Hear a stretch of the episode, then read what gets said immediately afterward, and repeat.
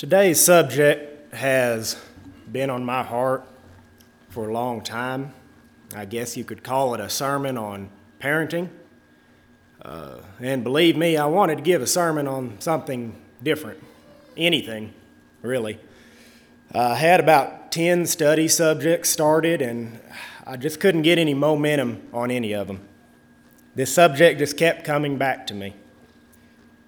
I really didn't want to give it because it's something I'm passionate about. And when you're passionate about something, you tend to be opinionated also. I recognize that, and I have tried my best to curtail that coming out tonight. I've watched and been part of a lot of heartache growing up, and I just can't stand it anymore. The holidays are a time where I guess I get a little bit depressed. The sad state of affairs on my side of the family just becomes more apparent during the holidays. Really, just the lack of normal functioning adults becomes more apparent. This time of the year, it really causes me to think about the way things could have been better, the way things could have been different, what people in my family could have done differently that would have led to more cohesion and more success as a family. I have two verses I want to give you. Please write them down, and if you do anything at all, please study them out further on your own time. I desperately want you to understand that I in no way want to give the impression that I know or understand everything about parenting. It's, I just have enough heartache on the subject that I'm compelled to bring you some of the things that I've seen won't work. Here are the verses that I want to give you. 1 Corinthians 7 and 2. Nevertheless, to avoid fornication, let every man have his own wife, and let every woman have her own husband. 2 Thessalonians 3 and 10. For even when we were with you, this we commanded you, that if any would not work, neither should he eat. My whole sermon is to basically get us to reprioritize some things about parenting you don't have to look very far to realize that on the things that are on a list of things that are important to parents, high up on the list is secular education and a high paying job. That's probably overall what the majority of time is spent on.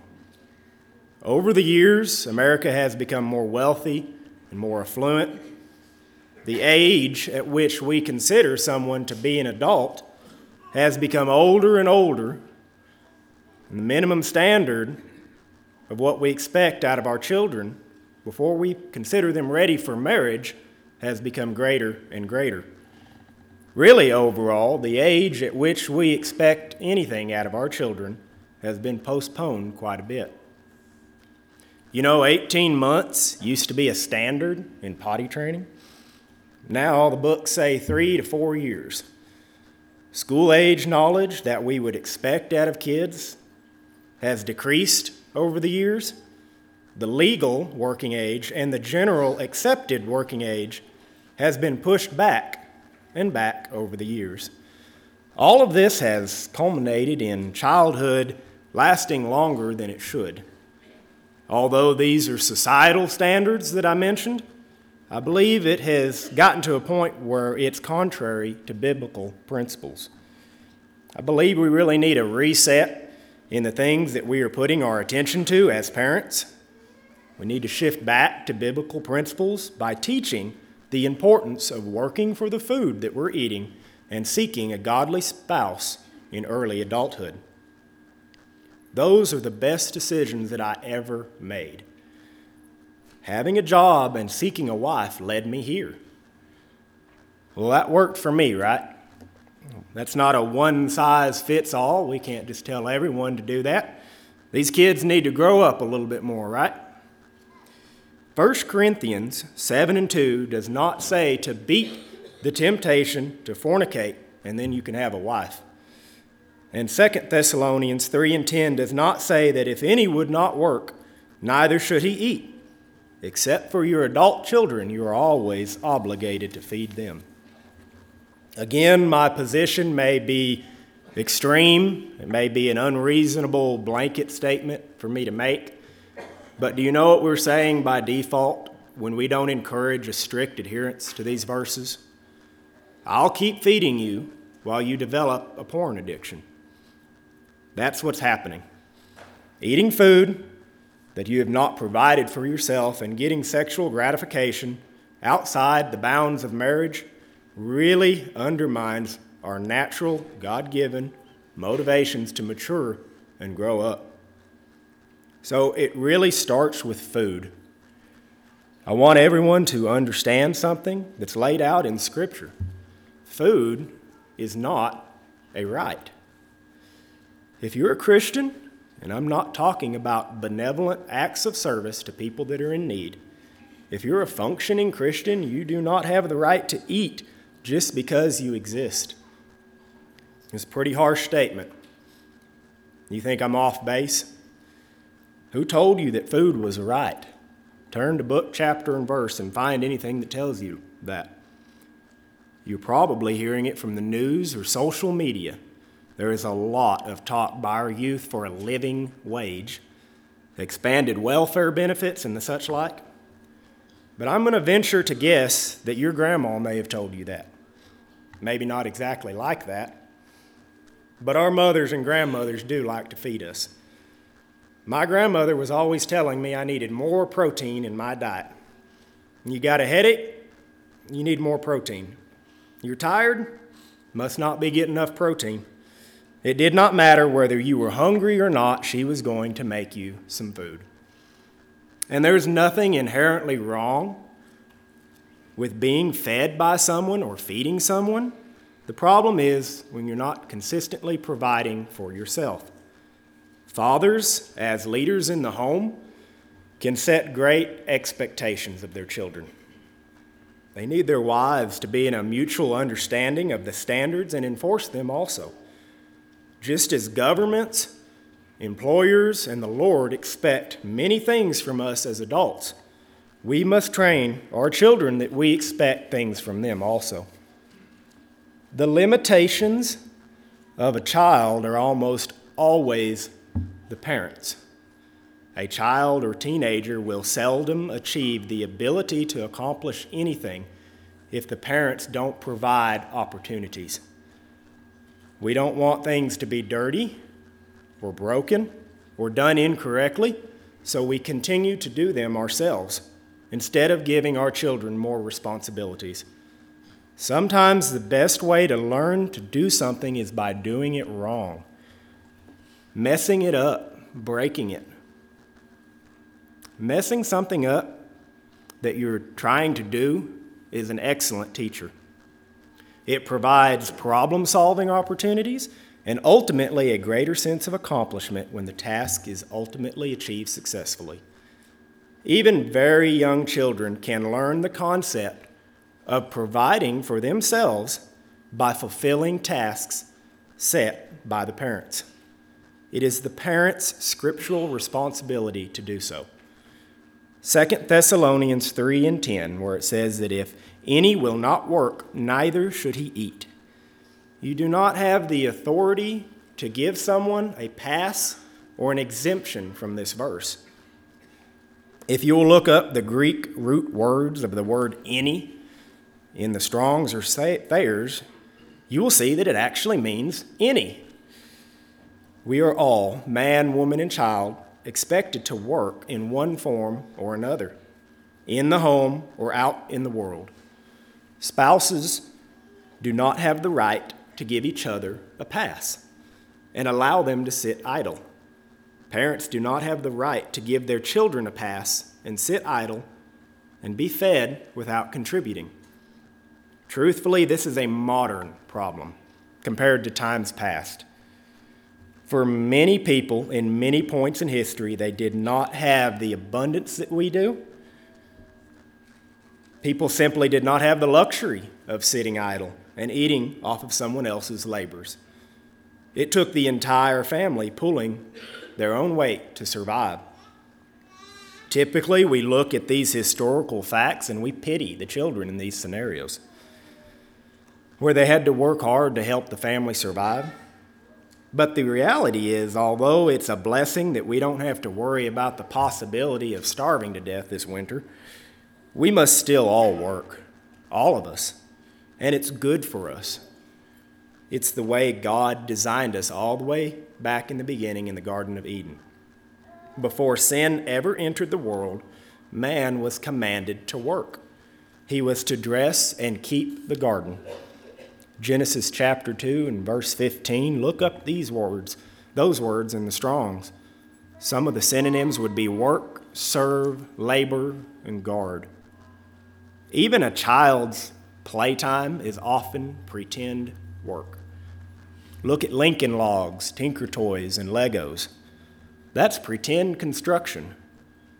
Look at things like Play Doh, easy bake ovens, and toy food items. That's pretend homemaking pretend work. Even video games show that playtime is pretend work. Soldier and combat games showcase a real profession. Minecraft and other sandbox games are pretend construction. You have flight simulators, farming simulators. Even as children, the natural instinct to accomplish something is present, and it's up to parents to direct, shape, and mold our children to exercise that in healthy and scriptural ways. Children can and should be able to enjoy the sense of accomplishment in a job well done. Even if the work you're doing is not necessarily enjoyable, it is certainly a good feeling when you finish it. As I get older, I, I begin to notice that the ground is getting farther and farther away. On job sites, it's extremely helpful when my girls come and picked up all the drop screws, welding rods, and other bits of various trash that is created in the process of building something. Even if you can't take your kids to work, there are always things that can be done in the home. Even small children can be taught to pick up sticks in the yard that you don't need to be hitting with the lawnmower, wiping down baseboards, and taking out the trash. Ecclesiastes 5 and 12 says, The sleep of a laboring man is sweet. We homeschool our girls, and we decided to take kind of a Christmas break, kind of like the public school system would. I was home more than I usually would be. It was cold, and we just kind of stayed indoors for a while, and none of us were really accomplishing anything. A couple days into this break, Chloe goes up to Chelsea and says that all of a sudden she's not sleeping well at night anymore. Chelsea told her it's because she hasn't been doing anything during the day. It made perfect sense to her. She just kind of started making herself a little bit more busy during the daytime. It's just human nature. We need to be accomplishing a little bit of something on a regular basis. It's extremely important that our children learn this and even learn it, learn to love it at a young age. I'm sure that some of this may sound like my opinions on a soapbox, but I would like y'all to understand one thing that really drives me to be passionate about this subject. In my entire family, not Chelsea's family, I'm just talking about my side. Did you know that there is not a single functioning male member of my family in 52 years? Again, I'm not talking about Chelsea's family at all. And I do have some family that's older than 52 that are responsible adults. But in the last 52 years, there's not a single man in my family being a man. Not one. I'm not exaggerating or being critical or judgmental. I'm just stating the facts. There's not one man, not a brother, not a cousin, not a nephew with a wife, a job, kids, and a house. Not even close. I have not a single peer in my family. I could go on and on about the hows and the whys and the things that I've seen, but I think I've laid enough of a foundation of explanation. I'm telling you, the summary of the matter is very simple it's pornography and food. It's really that simple. Every single male member of my family, 52 and younger, has a mother or a father that just keeps feeding them despite their unwillingness to work. These are 30, 40, and 50 year old men living off their parents. The parents keep picking them up when they fail. They keep thinking they will help their child out one more time. And maybe this will be the time that they will stand on their own two feet. Those are the two urges that biologically keep returning. And if they keep getting fulfilled outside of what God intended and laid out in Scripture, then your kids will sit in your basement and do nothing. There is a YouTube channel called 11 Foot 8 Inches. This man has set up a video camera to record a bridge outside his home or his business that only has 11 foot 8 inches of clearance. The local government has installed this giant steel structure to protect this bridge because, on average, every four weeks a semi truck crashes into it. I've watched compilation video of truck after truck after truck smashing into this guard structure, blatantly ignoring several warning signs and even a light system that alerts specifically overheight vehicles. I watch these videos, and, and all I want to do is just stand on that street corner with a megaphone yelling at these drivers, tell them to turn around. That's how I feel about tonight's subject. People I hurt. My heart hurts. Ephesians 6 and 4 And ye fathers, provoke not your children to wrath, but bring them up in the nurture and the admonition of the Lord. Look up the root words of nurture and admonition. The word nurture is usually translated chastisement, punishment, instruction, or correction. Psalms 127 and verse 4 As arrows are in the hand of a mighty man, so are children of the youth. When this was written, people understood bows and arrows better than we ever could at face value. Fletching arrows is a skill, a time consuming skill. You need specific feathers, the right wood, the right arrowheads. Archery is the same way. It's a time consuming skill to develop the ability to send that arrow where you intend it to go. Have you ever stopped and considered that the destination is not up to the arrow? Proverbs 22 and 6.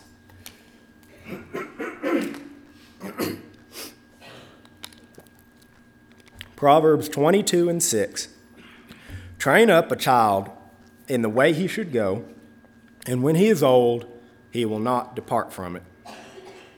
Do you realize how disastrous it is when an arrow doesn't go where it was intended? That arrow will create unintended casualties, and if it hits something solid, it will be destroyed itself. The members of my family that have not matured have created several unintended casualties, and some of them have destroyed themselves. My kids can't visit certain of my family members because it's dangerous for them. Some of them are violent, some of them have drug problems. Some of my family are good people, but we can't visit them either because of the other people that live under the same roof. You know, a uh, modern analogy would not be dissimilar to a firearm. Anyone that has ever taken a gun safety course knows that the instructor will beat into your head and the respect and understanding that once you pull the trigger and that bullet leaves the barrel, there is no getting it back. And you will be held responsible for the outcome, the consequences, the casualties, and the damages.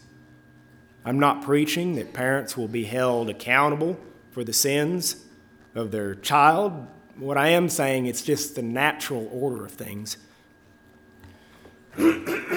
Forgive me. Proverbs 10 and verse 1 A wise child, wise son, maketh a glad father, but a foolish son brings grief to his mother. I've seen so much anger and so many tears and so many fights so many hurting and remorseful parents of adult children that never became functioning adults. The heartache and the shame is real. You can't help but feel the responsibility of the mistakes of your children. Have you ever really pondered and thought about that verse?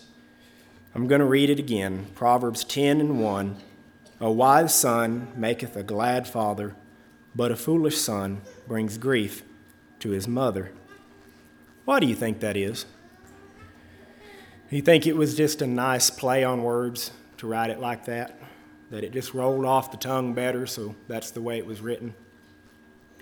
Folks, there's a reason it specifically says a foolish son is the grief of his mother. Sometimes it's the mother that's the reason the boy doesn't become a man. I know a lot of times it causes us to bristle up to hear it, but the husband is the leader. The father is the leader in the home. To all the mamas here, I'm pleading with you let your husbands lead. Do not hinder them from turning your boys into men. Your sons will get hurt, they will make mistakes, and they may even go hungry at times. They will be okay. I've seen enough, and I want to assure you that if you have a son that becomes a man that only has nine fingers, one eye, and a burn scar somewhere, but he has a godly wife, a job, a house, and he gives you grandchildren in the Lord, there's no way that you would trade all that for an intact man child living in your basement. I heard a man tell me one time that he just had to get out of his wife's way. He figured out that if he continued to try to raise his son the way he saw fit, that they were going to end in divorce. Again, ladies, I'm pleading with you do not be adversarial to your husbands. Support your husbands when they want to take the kids to work, when they want to teach them skills, when they decide that your children need to be held accountable to a predetermined standard. Support them when the appropriate punishment is to send your children to bed hungry, and support them when it's time to push them out of the nest. I'm not going to stand up here and tell you what age is adulthood. I think we can gather a decent guess from the scriptures. But whatever the age is, sit down as a family and pick an age 18, 19, 20 years old, whatever it is, Pick an age and hold your child and hold yourself accountable to that age.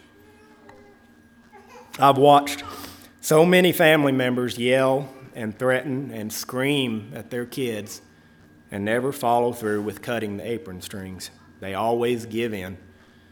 They don't they help them buy another car after another wreck. They let them move back in. They they don't follow through with kicking them out. They keep paying some of their bills even after they do move out. They can't stand the idea of their adult child going hungry, so they buy them groceries again. That could be what it takes. Stop paying their phone bill, stop buying their gas, and I know it sounds heartless, but stop feeding them just for existing. One more time, ladies, I recognize it becomes difficult to reconcile with your natural instinct to nurture, but your husbands desperately need your support and not your opposition when they try to implement some of these more direct measures in the training of your kids.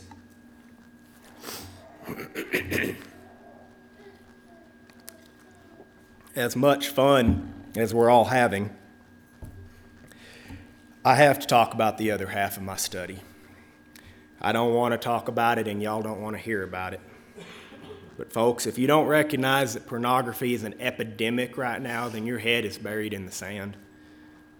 I had a friend that told me his dad set parental locks on their TV when he was a kid. You know, you set a little four digit code and it stops your children from watching adult, mature content. He made the parental lock code the same code as the garage door opener. Folks, that's not going to cut it. You cannot treat your kids as if they're that dumb. Not only that, kids are always the experts on the latest technology, the, the newest computers, the newest phones. Who do you go to when you can't make it work right? You find a kid or a teenager. Then we turn around and act as if we can protect them from these devices we can't even make work right ourselves.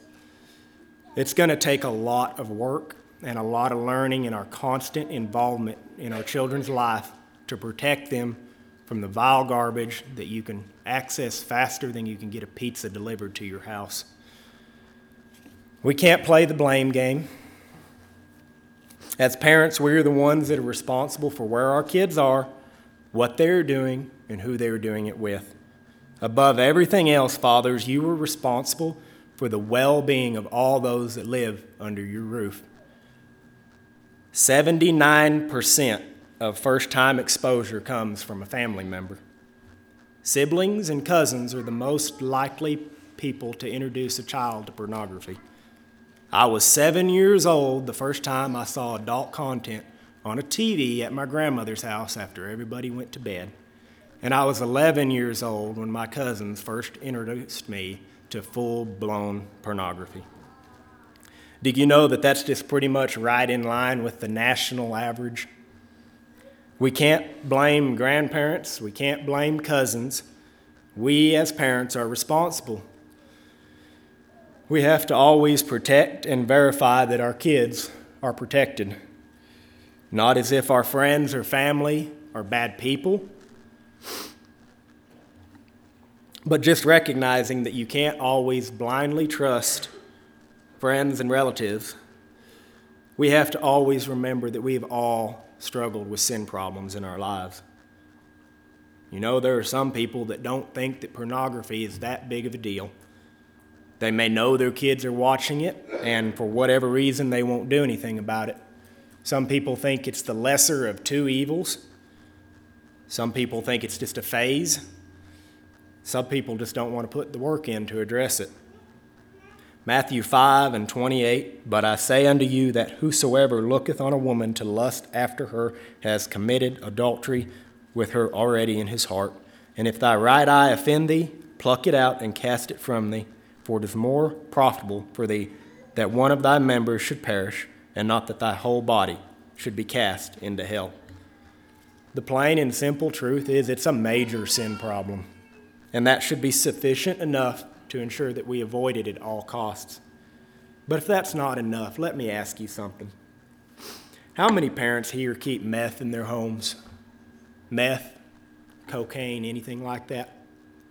In your spare time, really put in the research and look at the signs and symptoms of a porn addiction. It's crazy how many of them are the same as a severe alcohol or drug problem. You have dramatic mood swings, agitation, paranoia, irritability, social withdrawal, poor judgment, impaired memory, a lack of appropriate decision making skills, secrecy and deceptiveness lack of motivation. If we could really understand that porn is as bad as meth, we would not leave our smartphones and our iPads all over the house. Folks, we have the answer to everything in our lives in the Bible. The love of money, riches, covetousness, greed, all of those things are spoken against all over in the scriptures. Leaving your parents Working with your hands, starting a family, and being fruitful is spoken favorably all over the scriptures. Yet our culture, and yes, even in the church, discourages our young people from getting married until they have a college education, a six figure salary. It's not working. Part of our children are doing nothing because the standard seems too daunting to them, and the other part are having to work through obstacles they shouldn't have to. You know, I love listening to sermons from Bud Jones. It's been years since I've heard a new one. But I'll dig old ones up on the podcast from time to time. I love listening to him talk about what it was like for him as a newlywed. They barely had a car, they didn't have a washer or a dryer. They had to go to the laundromat to clean their clothes just about every month they just barely scrape by financially. You know what you always hear from him and people like him? Those are the best times of their life. They have the fondest memories and they learn life's most important lessons in those days. Bud Jones talks about one of his best memories is his first child learning to walk at the laundromat. You know, the people like him that you hear those kind of stories from, they're just gold to me. I've noticed that those kinds of people sometimes are some of the wisest, most loving, godly people. You know what else? Most of them have some of the strongest marriages you'll ever see. Those people that got married at what we consider a young age, their family didn't help them pay the bills or buy groceries. They had to dig change out of the couch on occasion to make ends meet. They learned and developed a strong marriage in the process.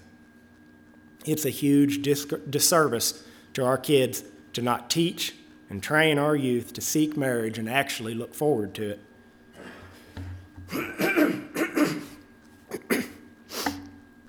1 Timothy chapter 4 Now the Spirit speaketh expressly that in the latter times some shall depart from the faith, giving heed to seducing spirits and doctrines of devils speaking lies and hypocrisy, and having their conscience seared with a hot iron, forbidding to marry.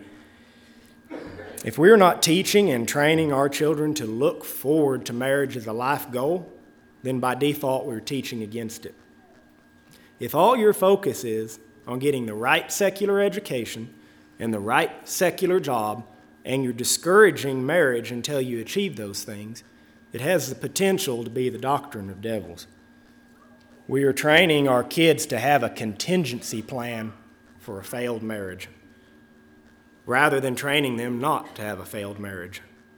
When young adults go into marriage with their own car, their own degree, their own job, their own money, their own independence, and a porn addiction because all the years it took to accomplish that without a spouse, what you have then is two people that have to work twice as hard to become one because of all that training to be independent, rather than two people starting from the bottom with nothing, training together to be codependent. I pointed out the signs and symptoms of addiction a moment ago. Just like any kind of addiction, a person can grow to prefer it to the real thing. you have someone finally achieve all the societal life goals. They have the degree, six figure salary, and money in the bank. They're officially ready to get married. Well, now they find that their dating pool has dried up. So they go to the few options that they do have and they find another highly independent person. Some, some decide it's too much work. They may have a 10 year pornography addiction at that point. A 10 year marriage to sin. That's hard to overcome, folks. If it can be overcome, it's a lot of baggage to bring into a new marriage. I'm going to read 1 Corinthians 7 and 2 again. Nevertheless, to avoid fornication, let every man have his own wife, and let every woman have her own husband. The NIV says, But since sexual immorality is occurring, each man should have sexual relations with his own wife, and each woman with her own husband. The New King James says, Nevertheless, because of sexual immorality, let each man have his own wife, and let each woman have her own husband. And the ESV says, But because of the temptation to sexual immorality, each man should have his own wife, and each woman her own husband. What do you want your kids to do with this verse? Did you know that 18 years old is peak sexual desire in a man? Again, the verse does not say to master fornication and then you can have a wife. You have a human being that, on average, in America has zero adult life experience, no money, yet at the same time he's at his prime reproductive state and drive. Isn't that funny?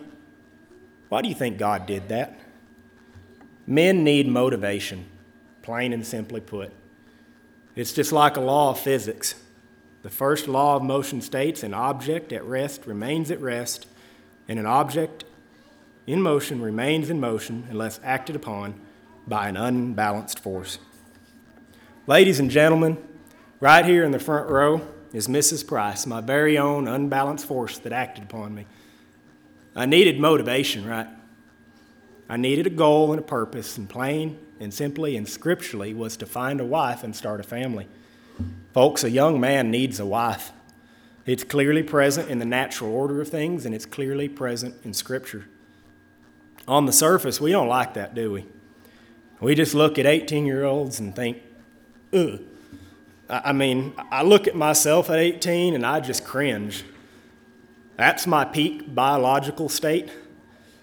I mean, I had the brain power of a walnut at that age. You know what, though? I worked 16 hour days at that age with no issue. I think we forget or fail to recognize just how much a young man is truly capable of. Proverbs 20 and 29 says, The glory of young men is their strength. I may have not worked smart, but I worked hard. I had to. I wanted a wife, then I had a wife. It was a necessity. And working hard eventually teaches you how to work smart, and so on and so forth. We really need to shift the priorities that we have in our children's lives. You know, we preach and teach hard against sexual sins. Don't fornicate. Don't commit adultery. Don't watch porn. Don't do this. Don't do that. No, no, don't. No, sir. No, ma'am. No. Don't do it. Then, when they do get married, all of a sudden it's a yes. That's not a switch that you can just flip. 18 years of sex is bad and now it's good. Looking forward to a healthy sex life with a future spouse needs to be taught on and encouraged at as young of an age as sexual sins can be taught against.